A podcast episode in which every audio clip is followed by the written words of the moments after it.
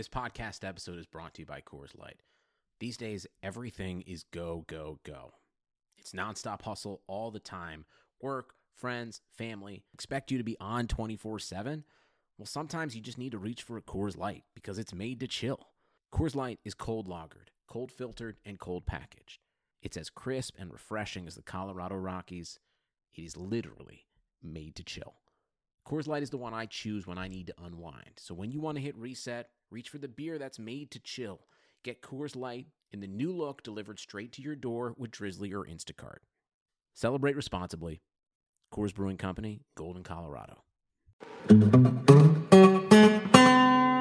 Welcome to a Real Man Wood podcast. This is Chris Liss, your host, and I'm talking to my co-host Dalton Del Don of Yahoo Sports. What's up, man? What's going on? It's been a couple weeks. Not much, Liss. You just fumbled the recording here, and I always feel so disingenuous re-recording the pod. But I went to the FSTA conference. Dude, don't uh, fucking tell how the sausage is made, man. You fucking roll with the shit and don't do that shit. By the way, somebody called me. It's obviously a spam call.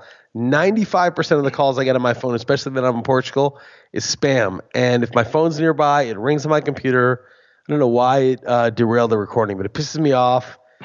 and don't fucking break character by referring to the fact that we had to start again. That's stupid. Oh, oh well, I, I did. It's too late. Um, so, want me to go over the FSTA conference again? There was a you missed it. Nah, it was, don't worry. It was a, you didn't have anything interesting to say. You didn't do anything. You didn't do anything yeah. fun.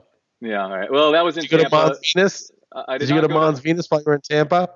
I did not, which I've now learned was a, a grave mistake in my. Uh, I, I, just didn't know about Real it. man goes to Mons Venus. I've never been to Mons Venus, but somebody told me and this is back in the day where I'd even consider going to a strip club, which right now I probably wouldn't. I'm way too much of a nutless monkey to go. But Mons Venus was supposedly the strip club. This is like 15, 20 years ago. Like, oh, dude, that's the craziest place ever. But I'm not the target audience anymore. But anyway, in any event, so you didn't go to Mons Venus. I did not. I'm sure a lot of the members of the FSTA conference were there, but I was not among them. Um, Those NLMs go there. Those NLMs, that's it's different. It's a corporate crowd now. It's different. Yes, I know. I was I was making a sarcastic joke. Ever since, uh, ever since like it became, it's like criminalized now to do that shit. You can't do right. that. You can't get away with that. Yeah, right. Um, yeah, the FSTA conference, whatever. A lot of panels. Four nights is a long time. I'm so old. I'm basically jet lagged. The three hour time difference took me a week to recover.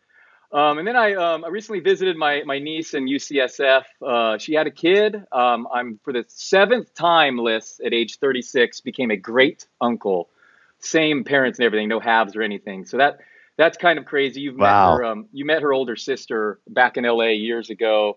Um, so yeah, it's a premature baby, and, and, and wish her well in UCSF. Still, it's been quite a few a few weeks now, but doing better. The breathing tube gone, and I got to visit her in person, so that was that was nice. And I found a place called the Farmhouse Kitchen Thai, which um was close there, Michelin rated. It was a Thai place. I wouldn't say as good as Lotus of Siam, but definitely the second best Thai food I've ever had. They even serve these crazy silkworms at the end of the meal, but that was legit. So if you're ever in the city, San Francisco, Farmhouse Kitchen Thai was was was pretty good. But other than that, man, I, not not too too much has gone since we last talked. We took a, a brief hiatus last week from the pod. What about you, Liss? What, what what's happening? Uh, nothing's happened with me. I'm going to Rome next week. That's something. I've been just chilling out. I don't know. What's really. The re- what's There's nothing really going for, on. What's the reason for the Rome trip?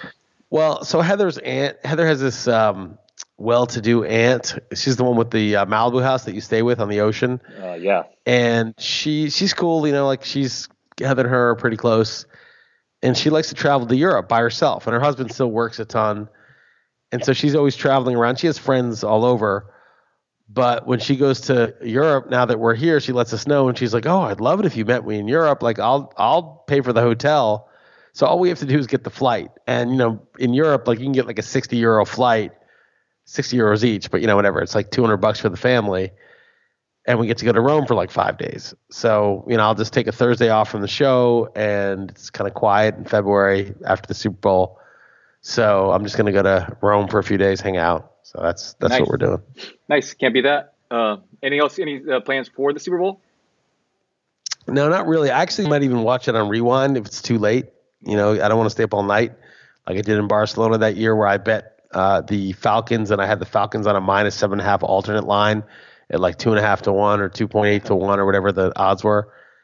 And then I had to sit there with the headphones on in a hotel room with my family sleeping in the bed and watch the Patriots completely eviscerate the 28 to 3 lead and instead of being up like 1100 lose 600 so that i want to avoid that kind of situation in real time where i'm up at 5 o'clock in the morning enraged. Well barcelona's an hour later than lisbon so before in the morning enraged but i just don't want to deal with it. So i may actually not watch it in real time. I may just not know who won the super bowl and then just watch like the condensed 40 minute version the next morning monday yeah, I mean the commercials are so much longer and halftime so much longer. You probably will be better off. Uh, although this could be a good game since everyone's picking the Patriots. We'll I might as well get to that now. I mean, it seems so obvious when the line came out to me that it, it, Vegas Insider shows a pick 'em. I, I saw minus one right away. Seemed it's so obvious to me that, that line was just wrong by two or three points, and it's uh, gone to two and a half or three in most places, unsurprisingly. Um, I don't know though. When eighty percent of the public is one way, I, I, don't I don't love it, and I I, I know I I get the feeling you're on the Rams, uh, right? Right, Liss. Why? why? Explain explain well, why you're on the Rams when when it's the Patriots and Belichick, and it just seems so obvious. Well, so in the staff picks, I'm the only one on the Rams. I'm the only one on the over, and I'm not hugely on the Rams. I'm not hugely on the over, It's by half a point. Everybody else is on Pats and the under and I, I'm glad about that because we've been so horrible in the playoffs as a staff. But my feeling is just that I kind of wanted to take the Patriots. I do think you know they going into Kansas City and winning that game was really big. You know they didn't have any of the advantages they had against the Chargers, and yet they still won. And they just had a great game plan against the Chiefs. But the Chiefs are fucking idiots. I mean, some of the stuff they did. Just come on, the Patriots' longest play from scrimmage was a 30-yard screen pass to James White if you're not like completely stacking the line of scrimmage, and then Ted Bell showed a video of how they were on the line of scrimmage, but they still completed a 11 yard pass to Edelman anyway. It's like, yeah, if you execute perfectly, fine, you're going to beat any defense, but you're not going to execute perfectly every single time. You want to make the highest degree of difficulty possible for each play. And the Chiefs just like just fucking idiots. And they got shut out in the first half. I mean, they scored 31 points in the second in the second half, and they still couldn't win the game. I mean, I don't know. And Andy Reid, I, I just it's like he's a good coach, but just so much stuff. You know, so many times he's come close and failed for just stupid reasons. Like they should have scored in the first half. They should have had a better game plan against the Patriots. They got the the time of possession was 44 minutes for the Patriots and 20 for the Chiefs. It was ridiculous. The Patriots had 94 plays. The Chiefs had 44. You just let they just let the Patriots play it on their terms. They deferred at the kickoff. They won the toss. They let the Patriots get the ball. They let them immediately start running clock and tiring out their defense. Totally dumb. It's just an idiotic game plan from the Chiefs. I think with two weeks, I'm not a huge McVay fan. I've been getting back and forth with Pino in the uh, on email about. I think McVay's a good coach. I, I just don't think he's that much of a genius. He totally lost his nerve at the goal line. The Saints should have won the game because of it. McVay got bailed out by the bad non-PI and McVay not running the ball. I mean, and uh, Payton not running the ball, but and then freaking uh, Zuerlein making unbelievable kicks with high pressure on him. But fine, I I, I think is a little overrated, but he's a good schemer. He's going to have two weeks. And I think that the, the Rams defense has enough talent to slow down this bunch of uh, with Wade Phillips as the defensive coordinator, slow down the Patriots kind of one dimensional offense and I think the Rams are just slightly, at least equal, maybe slightly better. The, the Patriots have a decent defense. I don't know. I think it's kind of a tough call. It's a close game, but give me the two and a half. By the way, that was a fun way for me to lose my teaser in the championship games after, you know, getting criticized for teasing through zero, having that matter in the Saints plus four, um, and then the, the Chiefs in overtime getting plus four. The only way I lose that bet is if is if they lose the, the toss because if they if they get the toss, if they win the toss, it doesn't matter. You know, the the, the chances of, of the Patriots scoring right. a touchdown. You're not going to lose anyway. plus four. You lose right. by three. Yeah, yeah exactly. It's just infuriating, but that's the way it goes. Whatever. The Patriots just dominated the, the Chargers. Yes, they had the advantages there. Went into KC and won, where this, the Rams kind of fizzled out in, in the second half of the year. Whatever. They won at home. You know, coming off a bye, they knew the the play calls against Dallas, and they right. just won in New Orleans against the Saints team that frankly wasn't playing very well and and and the Saints basically had their C game, I would say, and they had the helps of the refs. So Rams missing Cooper Kupp, Todd Todd Gurley banged up, Greg the leg is injured as well. And that actually might even matter because the difference between CJ Anderson and Gurley is receiving ability because the Pats' weakness is, is been to receiving backs this year. So I think that, that matters as well. So I, I do like their coaching staff, even though McVay was surprising that he didn't go for it on, on that, that, you know, that fourth and one or whatever. But the, the defensive coordinator, the whole staff top to bottom is strong. But man, you always feel so dumb betting against Belichick. And if you can get less than three, give less than three. I, I'm just siding with the Patriots, but acknowledging that if the whole if the whole world's on this side, it often doesn't go that way. Yeah, you know the the Patriots haven't done that well in Super Bowls. They're five and three, and the ones they won were pretty close. Eagles, Carolina. They, I mean, the first Eagles, Carolina. Obviously, they lost both the Giants. Those are close games. The win against Seattle was obviously they handed off to Marshawn Lynch. They probably lose. The Atlanta game they had lost. Every Super Bowl has been super close, and the Rams game that they won obviously was incredibly close with Vinatieri hitting that field goal. My feeling on it is that maybe Belichick's just so much smarter than these guys, but give them two weeks and they kind of catch up. Like if there's one week to prepare, Belichick just knows what to do immediately. Whereas you give even like an average coach two weeks. John Fox, Andy Reid is above average, but John Fox was the Carolina coach, and it gets a little bit closer. Tom Coughlin, there's just more time to figure out what to do. So uh, that may just be an anecdotal thing, but it's been Yeah, eight neutral, Super Bowls. neutral field versus most of the playoff games are at home, maybe too. Slight, Right. slightly different there. And a dome I think favors the finesse team. The Rams can do power football, but they're more of the finesse team. I think between the two of them, the Patriots are the power team. They run it. They they're just more physical. So I think that favors the Rams. The the dome and the turf. I just think it's a favorable setup for the Rams with two weeks dome and turf. Uh, they got to keep Talib back, so their secondary is much better than it played most of the year. They have the superstar pass rushers. They have you know, an offensive scheme that's a little bit more versatile than the Patriots. The Patriots are probably a little deeper on offense. They have more players, but who's going to stretch the field? I think the big wild card is Gronk. I think that if the Rams decide to just totally police the line of scrimmage and bring the safeties up and stuff the run and make, you know, fine, Edelman catches the four yard pass, but they tackle him right away and they're not letting him get nine or 10 yards. Same with James White. I think that the Patriots are going to have to go vertical, and I'm not sure Hogan can beat Talib or Marcus Peters one on one. I'm not sure Philip Dorsett is that guy. I'm not sure Brady has the arm to hit these guys in stride anymore. But Gronk is the kind of wild card because if he's one on one because there's stuff in the line of scrimmage on a safety, Brady doesn't have to hit him in stride. He can just chuck it up in the air. And Brady knows what to do. He sees Gronk down there one on one with safety 30 yards down the field, throw it up, let him catch it. Yeah, you know, um, originally I liked the uh, the under in this game, but the, the more I think about it, both offensive lines have played so well. I mean, Brady hasn't taken a sack in the playoffs, and Kansas City had multiple sacks in every home game this year. And you just look at the Rams with their their running game, and they've kept protected Goff just as well as Brady. So in a dome, no no home crowd noise, maybe the over. I should I'm leaning more that way. Um, but yeah, offensive line has been a big part of the Rams' success. So so I, I, I could see it. I certainly, like I said, I don't feel strongly, even though my initial instinct was, wow, that line is really short on the Pat side. Yeah, my initial instinct was the Pats. Also, I just sort of thought about it for a bit. And th- it it seems like they're the you know they're the underdog and they've fought through this and nobody believed in them. But now they're the favorite. They're literally the favorite. And as much as Brady acts like he's the underdog, and nobody believes in them. I think people do believe in them now, and they're getting full credit for it.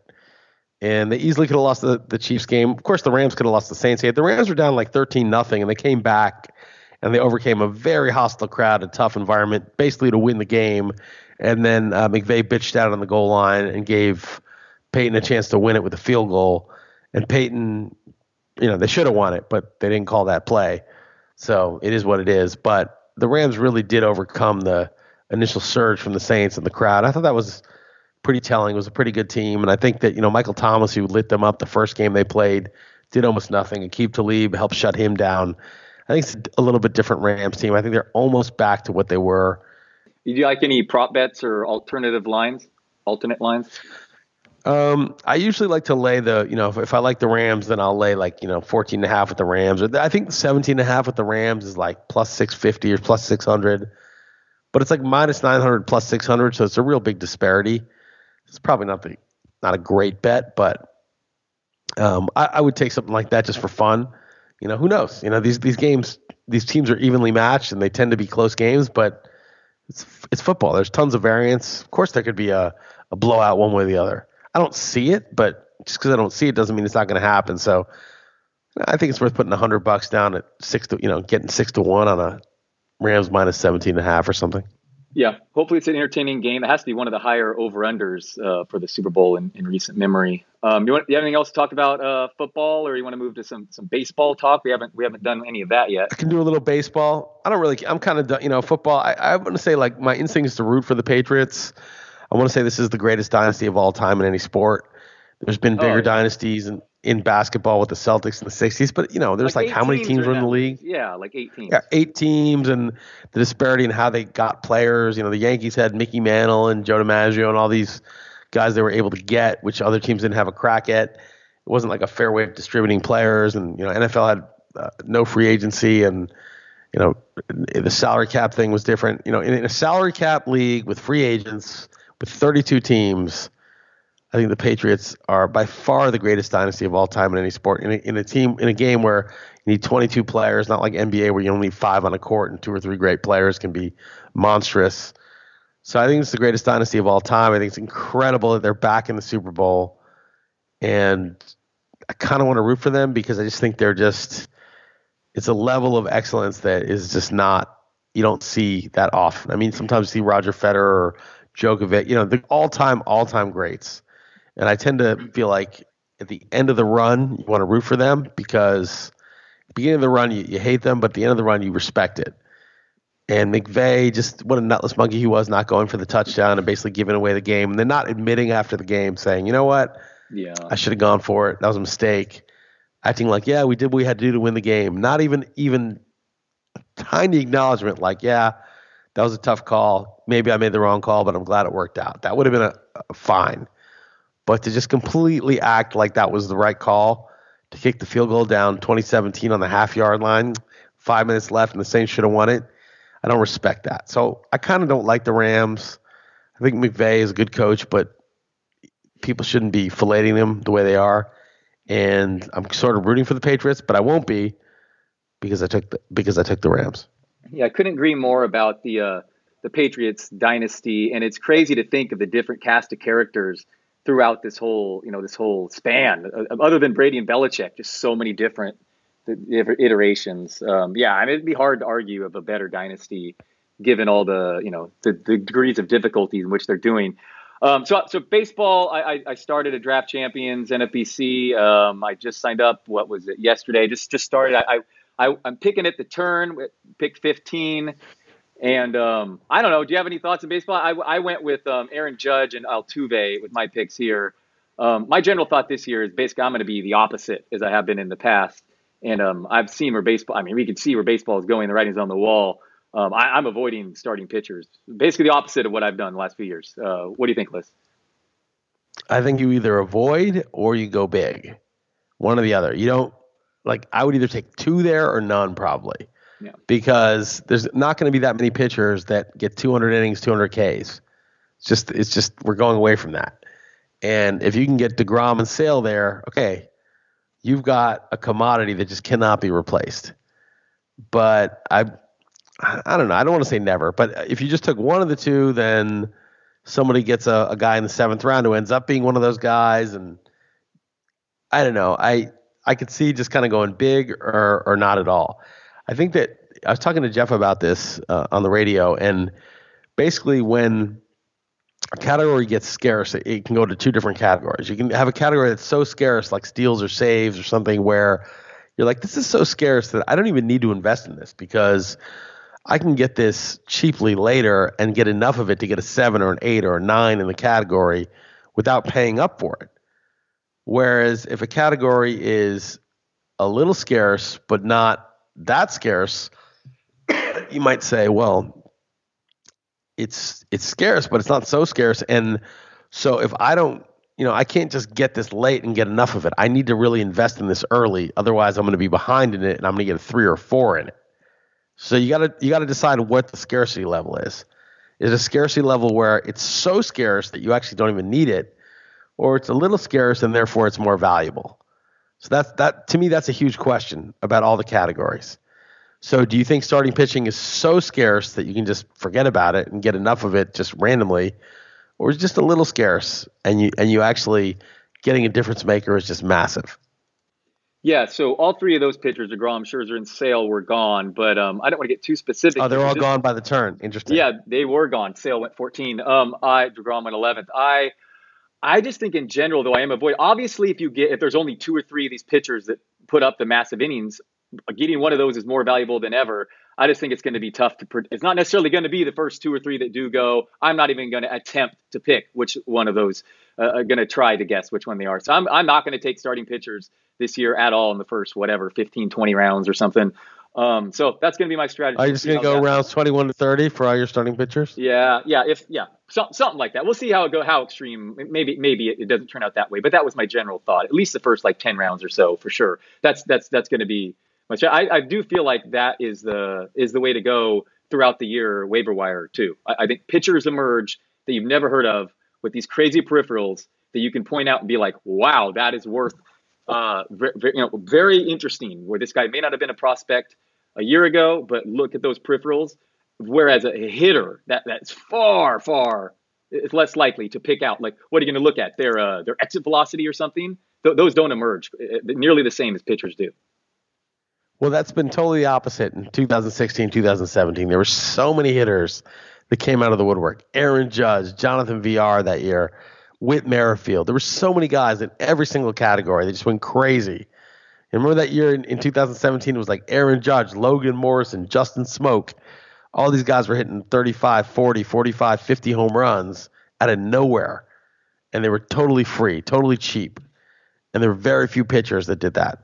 And then suddenly last year, it got a little bit harder to find the hitters out of nowhere and a little bit easier to find the pitchers. But that was just last year. Right. But I don't think there's pitchers coming out of the woodwork to put up great numbers. Last year it was Blake Snell, Trevor Bauer, but those guys were going in the eighth, ninth round by the time the main event came around. It wasn't like you could just get Trevor Bauer, Blake Snell super late. So you Okay. you still had to pay up for those guys. And a lot of the guys in their range, or even the guys that went a little ahead of them, like Luis Castillo, total busts. Yep. You know, there was like Walker Buehler and a couple guys that came out of nowhere that were pretty good. I mean, they weren't out of nowhere; they were prospects. But I don't think there was a lot of pitching that just came out of nowhere last year. Yeah, I love Luis Castillo last year, and Luke Weaver was another guy right right around Yeah, there. Luke Um, Weaver. Yeah. I um yeah, maybe I'm being totally just overly reactionary to the year before, but I also really, really worry that uh, the opener is going to become more and more a thing, and just starting pitcher is going to become more and more Right. obsolete, and it's just going to become So- so- a so that's total wild circus. It's a wild, uh, just a complete to- total circus out there trying to figure out what, what's going to go on. So I just want to not have to worry about it. Right, but let's say it's really hard to find that next tier because it gets thinned out with the openers and people pitching 160 innings and six man rotations. But you got Sale and Verlander with your first two picks. So you got 400 innings of 500 strikeouts, and everybody else is just scrambling to get one one kind of guy like that. Right. waiver capital, whatever. So you're a little behind on the hitting, but you're like, the hitting is obvious. The hitting is guys with full time jobs. You spend the next six picks on hitting. You get your your numbers collectively, and they are scrambling for that kind of pitching. What do you think? Right. Yeah, I um, completely agree with you. If you could bank in those innings and those strikeouts, I'd take them maybe number one and number two, those players that you just mentioned. I just think there's a big concern with whatever Scherzer's age, Chris Sale was injured last year, and Verlander's age. I mean, yes, if you get those guys, they're they're most valuable commodities. If you do get those starters that throw 200. Okay, so I, I just I, I ran the bat numbers and the steamer numbers, and they both have like actually the the bat when I reran it properly with the with the relievers out, um, it had Trout number one, but it had Degrom uh, Sale number two, Degrom, Degrom Right. number three, True, totally overall. makes sense. Yep, makes total sense. and and I- same yeah. with steamer. So. Yeah. So you're saying, well, you know, the, the pitchers are a risk. You know, we don't know, but those are projections. Those aren't upside projections. Those are actual proje- Those aren't predictions. Those are projections. Huh. Those are algorithmic projections of the pitchers being worth as much as any hitter in the game. So you're saying like, oh well, you know, you can't count on the pitcher, but it's like these aren't the real man take a risk projections. These are the algorithmic steamer and bat projections. Right. I guess partially if like if I don't want to if I kind of want to avoid that risk also or or the uncertainty I should say in the rounds two, three, four, five, and six. I guess maybe that means I should I shouldn't disregard those three. Is what you're saying? Is to try to still get one of those aces. Doesn't matter my strategy starting pitchers after you know rounds two through ten. You know, I guess I guess that that makes some sense. Well, I, so, I guess what I'm saying is like, you know, I, I, think that those top pitchers are the least risky among the pitchers. Yeah. yeah. Right. So yeah. you may get zero out of your like sixth round pick if you're taking James Paxton or taking whoever. But if you took like let's say you know Sale Degrom and Scherzer were gone at, at the turn, okay, fine, I'll take you know Verlander and Severino, Verlander and Snell, whoever, whoever it is you like. They, they may not be worth it because actually Steamer and the bat have those guys substantially lower than Scherzer, Sale, and and, and uh, Degrom. But I love I love Severino. Is, Support for this podcast comes from U.S. Bank. When you're looking for a credit card, get one that wins awards. The U.S. Bank Visa Platinum Card is NerdWallet's 2021 Best of Awards winner for Best 0% Intro APR and Balance Transfer Credit Card. It provides a great way to pay for large purchases over time, as well as consolidating other card balances.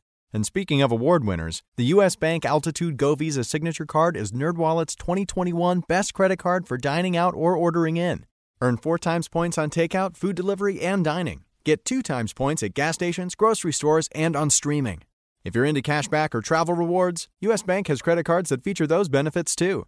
Check out their full suite of credit cards at usbank.com/slash credit card. The creditor and issuer of these cards is U.S. Bank National Association, pursuant to a license from Visa USA Inc., and the cards are available to United States residents only. Some restrictions may apply. Member FDIC.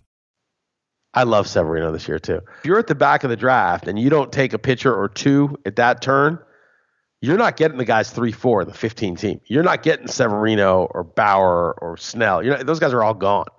You're looking at Strasburg. You're not even getting Syndergaard at that turn. So then you're probably just taking four hitters. I mean, if I don't take a pitcher at, in the in the back end of the first round, I could see myself not doing it. But if I don't do it, then I'm like, okay, rounds five through ten, I'm going to take like four or five pitchers and just hope two of them pan out. Well, we're going to see how this goes because my plan as of now is to not take a starting pitcher for at least the first 10 rounds, at least. So we're going to see. I probably will fail spectacularly, but but that's definitely what I'm going to do this fantasy baseball season. At least 10, maybe more, maybe first half. I'm not going to take this. And I'm that not saying really want to take a lot of pitching early. I'm not saying say. relieve. And okay, let's talk about relievers now because that that's a whole that's a similar vein here. I really really would love one of these elite guys to have because I want nothing to do with relief pitchers 10 through 30 being drafted because that's, that's just a total nightmare. See, I'm the opposite. I want to take a couple of ace starters, a lot of hitting, and then make my saves in 11 through 20 because I feel like, okay, so I'll take three closers 11 through 20, and one of them will pan out hopefully for 35 saves. One of them give me 15, and then I'll scramble for the rest.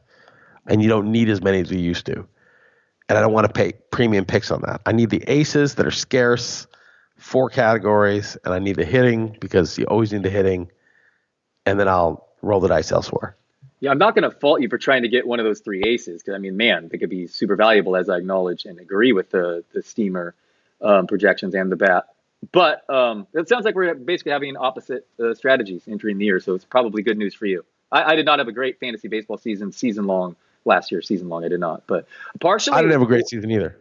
Yeah, partially I, I just swore it had to do with um the, the more so the the strategy. I, I, obviously I picked the wrong players. Don't get me wrong, but I, I said I said this to myself midsummer last year. I was going to do this, so we'll, we'll, see how it goes. In, the, in LABR, and I was there with you, or I was advising you, yeah. and you were you got Syndergaard, Kershaw, Jansen, and Strasburg, and they all that was bad. But had you gotten Scherzer, Degrom, you know, in the NL. Sure, it was an NL only league. Scherzer, Degrom.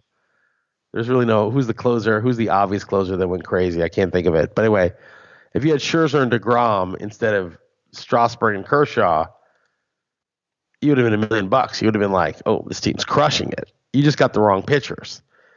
And okay, well, Kershaw Syndergaard seemed great last year when you got him. And Strasburg, so funny. Those are the three guys. That so team funny. probably finished last. That Second to last. What a Second disaster. To Second to last. Second to last. What a disaster. But the point is, like you avoiding last. I'm proud of myself. I know you should. You should be. Uh, I don't know. Somehow in in, uh, in AL Tout, I got Sale. I guess Sale got hurt, but I had like Sale and Kluber, and then I got like Tyler Skaggs and Andrew Heaney. I got all these great pitchers, and somehow I finished like below the midpoint, even though I guess my hitting sucked. But uh, my my point is just that you can't fault your strategy just based on the results. You can't be like, oh, I got to ditch the strategy; it didn't work out.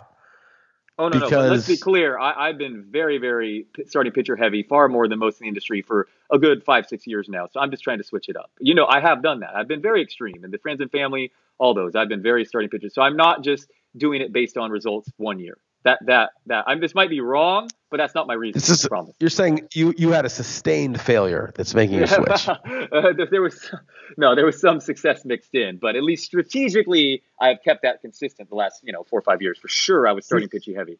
The, the difficult thing, the difficult thing about this is if you have a strategy that one out of six years wins the league and that gives you an excellent, excellent chance to win the league, but five out of six years, not only do you not win the league, but you're in the bottom third you may think that it's been a failure because you're in the bottom third, but it's still a good strategy in a 12 team league of experts. So, like, you know, it, it's like doing DFS tournaments. If you do a DFS tournament and you put in a crazy lineup and you finish, you know, the bottom 10%, you're like, that was a terrible lineup. But it might have been a great lineup because it might have been so unique that had things panned out, you might have won, you might have had a chance to win the tournament. Whereas if you had a lineup that like just missed cashing – maybe had things changed, broken your way, it would have cashed or cashed for a little bit more than the minimum. But it was one of those chalk lineups that was either going to just miss or just cash, and that was sort of the the range of it. Whereas your shitty lineup that completely lost money and was in the bottom of the pack was either was going to lose nine times out of ten, but one time out of ten or one time out of fifty was going to win the whole thing and pay five hundred to one or thousand to one or ten thousand to one.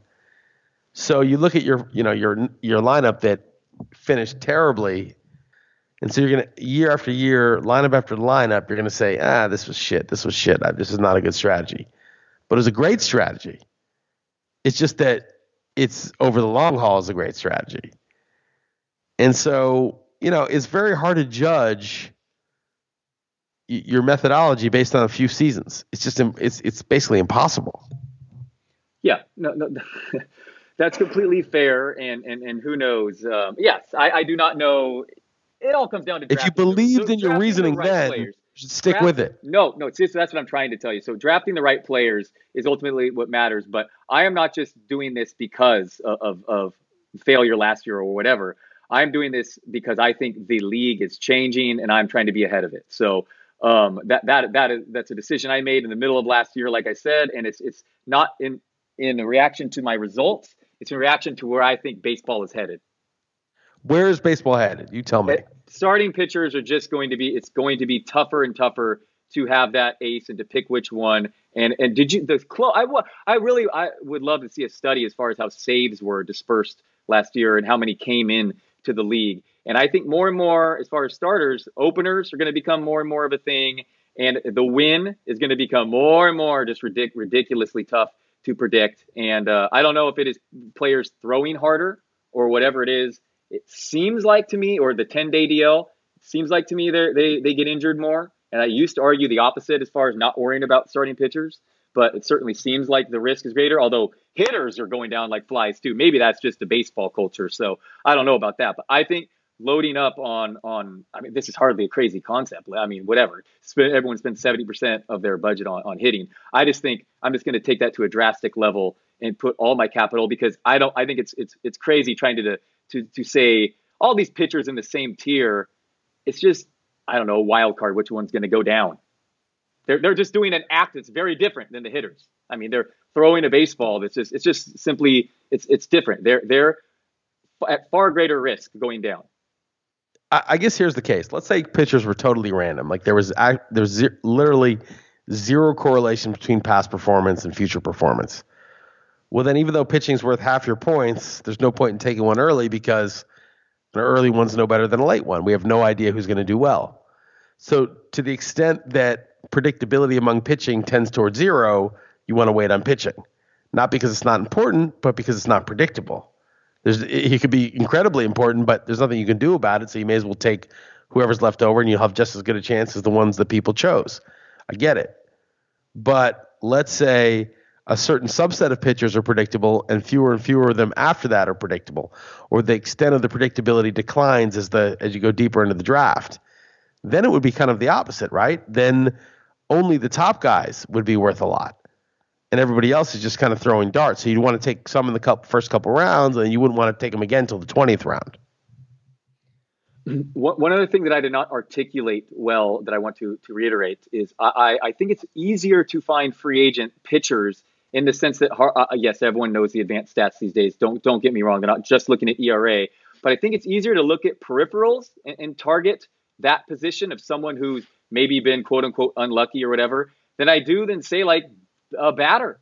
I think it's easier to, to look at the peripherals of a pitcher on the free agent market, a starting pitcher that emerges, or a pitcher that's just whatever. I, that that is my. But theory. easier for everybody or uh, maybe it's just my I don't want to say if I say myself, then it seems like I have a better skill at it. But so I don't. No, maybe, but it's maybe, easier for everybody so maybe, then.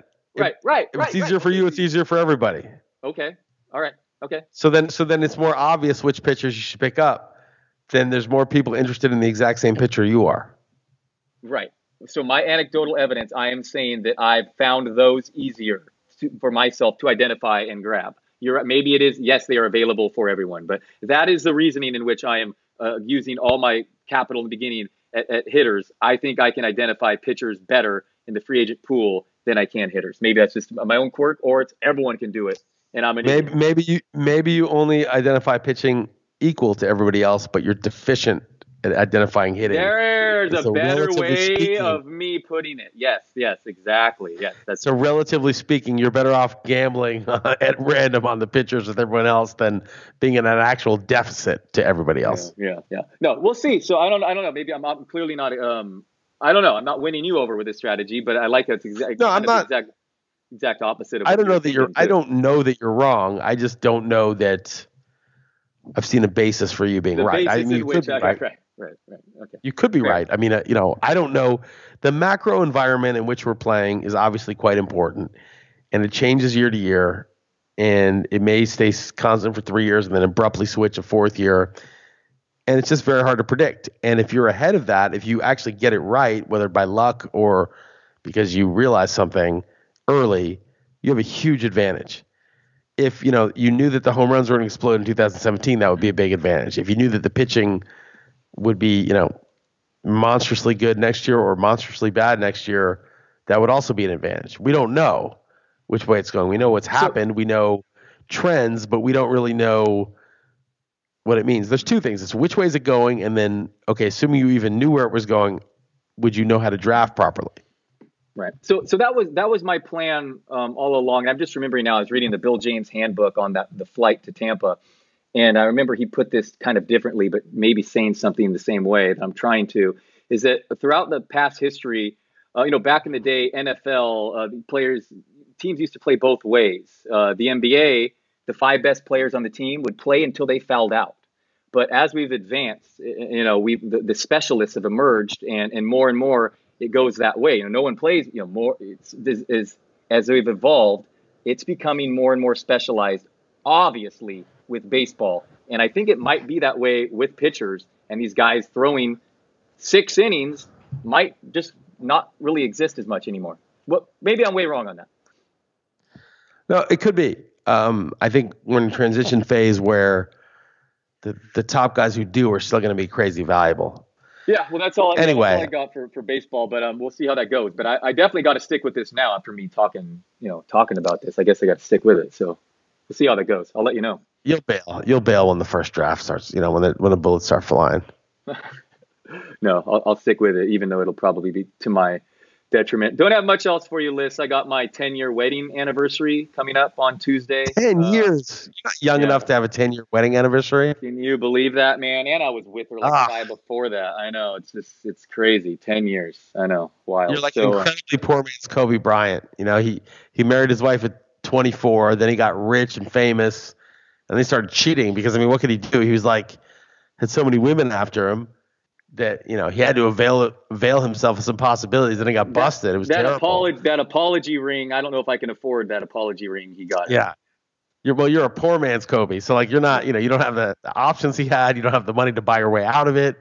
But when you get married too young, it's not an issue for you because there's no one interested in you, so you don't have to worry about it. But it's just like, wow, ten years. That's a long time. Yeah, right, man. I, had a high school girlfriend, uh, you know, throughout what freshman year of college.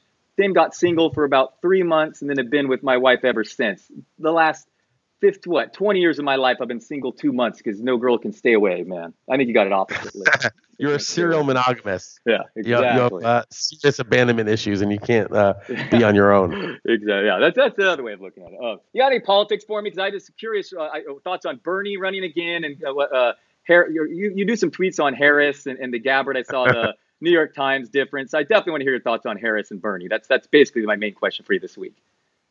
So bernie's really old but I'm I'm with what he's doing. I I think that what's actually happening in American society is you have the oligarchs who have basically siphoned away money from the middle class, and the way they did that is through monopolies and also through uh, quantitative easing, and that's basically just saying like they got the Fed to lower interest rates incredibly low and print money. So you know your money's super cheap. You know the interest rate's three percent, two percent, one and a half percent it's super cheap to borrow money. And when they print all this money and issue all these bonds at these really low rates, all that money flowed into it, it was basically a response to the the crash in 2008. All the money flowed into assets. So real estate, you know, if you owned a house in 2008 and uh, after the crash and you own it now, it's twice as valuable. So all the money went into housing, went into stock market, went crazy since 2008, and education. You know, the rich boomers pay for their grandkids' education college education has gone ridiculously high, and healthcare. Those four things healthcare, education, housing prices, and stock market have gone crazy since the crash. The, the inflation on normal stuff like food and transportation is, is more muted. And I think some of the inflation has been sort of hidden because like technology has made large screen TVs cheaper and computers, but it's we can't really see it as much. It should be much cheaper, but it's kind of stayed the same. So basically, the rich got all of the gains because all the all the money went into assets and only the rich have assets you know regular people working don't have assets so if you make 20 bucks an hour in 2008 and a house is in your neighborhood is 400,000 so you need to work x hours to get a house but now that house is 800,000 you're making 22 bucks an hour and you're much farther from buying a house than you were in 2008 so you see how that's basically robbed it's robbed the middle class it's robbed the working class because their wages are further from buying the assets that the rich have. You understand how that works? Okay. All right. Makes sense to you? Makes sense. Yeah, makes sense. If you're, if you're making 20 an hour and the house is 400,000 10 years ago and now you're making 22 or 25 an hour but the house is 800,000, you make less money True. relative yeah. to the property. Makes sense, far, right? Far less. So far less. Yeah. So, but it's not obvious, you know, just in life. So there was this massive transfer of wealth from the middle class, the wage earners, to the asset class, the rich people. That's what happened. Okay, and now the inequality is at levels that we haven't seen since the Great Depression. All the all the money's in the rich. And in my opinion, what the Democratic Party, the mainstream, is trying to do is partner the rich people with all the money, and then some identity politics. You know, uh, different people of races and women and you know, gay people, and and just get them all together and say, okay, between that coalition, between all those people and the rich and the people who sort of just go along with the party line. We have enough people to win. And we'll say the people that say, "Look, this isn't fair, man. Like, like we can't live our lives. Like lifespans are shortening uh, in America among the middle class. The middle class is being eviscerated. Towns are being cleared out. All this stuff's happening. Those people are angry, and you know, obviously, some of them are racist, some of them are sexist, some of them are whatever. There's always a portion of people are like that but they're basically pitting people of of certain races and certain you know minority or discriminated against classes historically against the the people who are like, hey, you know, where's all our money gone? Like we're we're being disenfranchised. And Bernie's basically saying, no, no, no, no, you guys have the wrong team. You guys are on the wrong teams. You guys who had your money taken from you, your wage earners, you're all on the same team. Whether you're black or white or Hispanic or gay or female, you've been exploited. And you need to band together as people and say, no, we're not going to stand for this. This is a huge transfer of wealth to the rich. It's not sustainable. We're not happy about it. Healthcare's gone up. Everything's gone up. We're further away from having a secure future. Education's too expensive. We're in debt. It's terrible. And he's trying to band those people together, saying, hey, the real enemy is the oligarchs with all the money. But the mainstream Democratic Party is trying to say, no, no, no, no. We don't want uh, minorities and the middle class white people, workers on that side of it, to band together. We want to make those people enemies and just peel off some of them to the oligarchs and and basically have enough votes to keep this going. And so you, uh, that's the battle, right? You have like the Bernie Sanders wing, the AOC wing, and I think they see what's going on. And then you have the Kamala Harris wing that's like basically the oligarchs appoint someone like that. They have the right appearance, the right identity credentials, and then they hopefully can peel enough of the people who identify with them to go with the oligarchs and demonize oh these middle class people they're racist they they just want it to be like it was. So that's the battle in my opinion. And of course i'm rooting for the people that are like no we're we're, we're all in this together. The enemy is the people who siphon the wealth away obviously. No, let's not divide one another and you know see each other as enemies to me that's the, that's the right answer that's that's the bernie's thing and that's the battle that's the battle of the democratic party right now well, speaking of wealth distribution, I just read that 1% of the world makes 34,000 a year. 1% of the world's population. I mean, that's that's kind of crazy.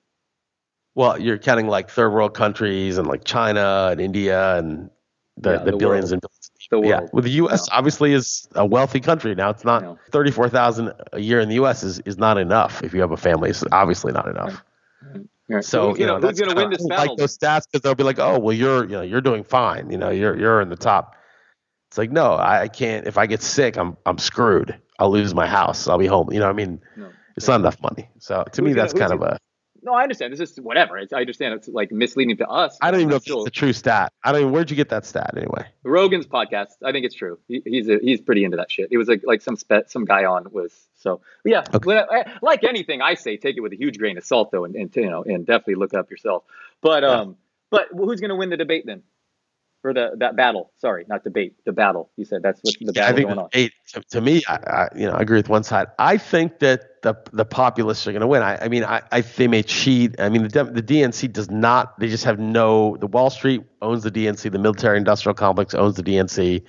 So the Democrat they they just cannot nominate Bernie, Elizabeth Warren.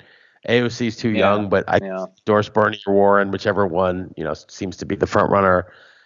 And Kamala Harris is the one they want, they would probably take Beto or some other figurehead that's just going to do what they want. Who's going to win? Uh, it, it's it's going to be a battle of messaging. I think with social media and stuff, people don't really believe the mainstream anymore. But I don't know. There's some stupid people out there. And, and, and, you know I'm a I believe in capitalism. I think that you know we should have competition, but you you don't really have cap. We have crony capitalism where you know a company gets to a certain size and they start to bribe Congress to make the rules, dig a moat around it, make it hard to compete. I mean that that's that's kind of the problem. It's not capitalism; it's crony capitalism, and it, it's basically what makes it impossible for people to compete, and it makes it you know where these these companies and the rich make policy for the government. It's it's government business partnerships that steal from the common person, and I think the common people of regardless of what race or gender or sexual orientation they are should you know realize they have they have common cause and not to be like you're a racist or you're this and that's to me like yeah there's some racism and there's that's all real but let's you know let's not overstate the case. Let's not say that you know just like i felt like the right wing wanted you to think isis was like going to knock down your door at any moment you know five years oh isis i got to be scared about isis in my daily life. You know they want um people, you know, who are minorities to be scared of Nazis. oh, a Nazi might come into my house any day now. You know, that's that's something I need to be worried about. And I think both of those things are just fears that keep people from actually connecting with the people with whom they have the most common interest. And that's not along racial lines. That's along economic and just, you know, we're all human beings like trying to live our lives and, and they're trying to divide us so that we cannot unite and be like, no, screw this, man. You, you, this is just not a, it's a ridiculous system, and we're going to fix this. Makes sense, Liss. Thanks. Uh, appreciate the the insight as always. Um, so tough right now, just like trying to figure out what to believe and not believe. That the New York Times thing, you know, you, you know what I'm talking about? That tweet where it pointed out the difference you know, basically it just showed you who they they want you to vote for. Basically, just just the description uh, between Harris Right. and Gabbard. You know, I love. Tulsi Gabbard. I mean, I don't love her. I don't. I, that's that's probably being a little Oh yeah, someone credulous. brought I up someone brought up uh, some some stuff on, on Twitter listening to this pod about her to you. I saw. oh, oh, oh, there's a guy that said, "Isn't she anti-Muslim?" And he seemed, I think he was a Muslim. He said because she, I can't remember exactly what it was she did, but I was like, even if those comments were true, and, and maybe they were, he cited some things she said. I don't, I don't think those make her anti-Muslim. And he was like, fair enough. They're not, you know. And he said, but it just was enough to sour him on on her, and that's fair. I mean, you know, if something sours you on a candidate, don't vote for them. I mean, you know, you're you don't you don't owe anyone your vote. You make sure that they're they're articulating what you want, and don't be generous to them. They they need to earn your vote. They don't earn your vote for whatever reason. Don't vote for them. I mean, honestly. I shouldn't say I love her. I mean, I, I like the fact that she's independent, but that's credulous. You know, I would have said in 2008, oh, I love Obama. And I feel like I was dead wrong on that. So you don't want to get caught up in the image of a person or the fact they're independent or whatever. So I shouldn't say that. That's my But- prejudice saying I, I, I, you know, I think she's just like so much more appealing than these like corporatist candidates, but I shouldn't say that. And, um, but, but the thing you referred to is uh, Kamala Harris being described by the New York Times as a, you know, like someone who'd be like a, I can't remember, but like a you know a complete game changer, a new face and a new you know whatever, and then Tulsi Gabbard being like an Assad apologist. But it was like, wait, these are both minority women. Yeah. They would both be like a trailblazer, a huge- like a trailblazer. a trailblazer. Right? They'd both be huge glass ceiling breakers. They'd be, both be Yeah. completely, you know, a new thing in American politics if they were president. But one was described as that, the other was described as some sort of cretin, and it just shows you like how you know the establishment's thinking. They're already like trying to get rid of one of them and not the other. And basically, you know. It, in my opinion, if you're acceptable to the Democratic establishment, that means that Wall Street and the military industrial complex has vetted you, and you're almost by definition not a legitimate human being to run the thing. And, and Kamala Harris has so many horrible things. I mean, she like totally went soft on Trump's uh, Secretary of the Treasury, Steve Mnuchin, who defrauded all these homeowners. Her her staff recommended that she prosecute, and she gave him a sweetheart deal. Totally backed off, and then she viciously prosecuted, uh, you know, black people and I don't know if they're only black people, but people certainly included them that were based on their DNA. That you know the, the trial was flawed. The evidence had a was was like this this person who was uh, an investigator that did the DNA samples who was crooked, and they figured out that she was crooked, and never she never like gave exculpatory evidence. I mean, she was really vicious on the people that had the least power. She was prosecuting uh, poor parents and their children for truancy, meaning they didn't show up to school. Um, she was just vicious to the the most powerless people, and just uh, and didn't go after the guy who was the powerful person, and it just shows who she is. And so I would I would never vote for her. You know, even if she were running against Trump, I would stay out of it. I would never vote for her. Interesting. What about that Howard Schultz, the, the Starbucks guy, maybe running as an What a clown! What a clown! what a what a total clown! What what a fraud! Thornberry, okay, who's who's been a lifelong Republican. Yes. He uh, really? Thorne's a Republican? Really? Yeah, you know that, right? Thor, I should, I, I- I should I let him speak for joke, himself. yeah. But lifelong Republican, Howard Schultz, you know, moved the Sonics to Oklahoma City, and someone asked, "Who would you vote for if it was Schultz versus Hillary in the in the election?" He said, "I'd volunteer for the Hillary campaign." Oh man. So, and, and Schultz just seems like such a nutless monkey. I mean, just embarrassing. He's running because AOC floated the uh, seventy percent tax rate on billionaires. I don't agree with AOC's politics. You know, I agree with some of them, not all of them, but I think I think she's a, a good, a, a powerful force, mostly for the good. Even if I don't agree with her, I'm glad I'm glad she's in Congress. She's putting the fear of God into those nutless monkeys who are just trying to further the corporate state. So I'm glad she's there. No question. All right, Liss, that's enough politics. Um, hopefully this recorded somewhat, but uh, good stuff and good to be back potting with you. And hopefully it's an entertaining Super Bowl and uh, it's hilarious that you're not even going to watch it live. No, I'm not gonna watch it live. All right, man. Send me the uh, send me the thing. Cool. We'll do, man. Later, Liss. All right. If you guys like this podcast, you can rate it on iTunes. You can also subscribe to Roto rotowire.com slash pod.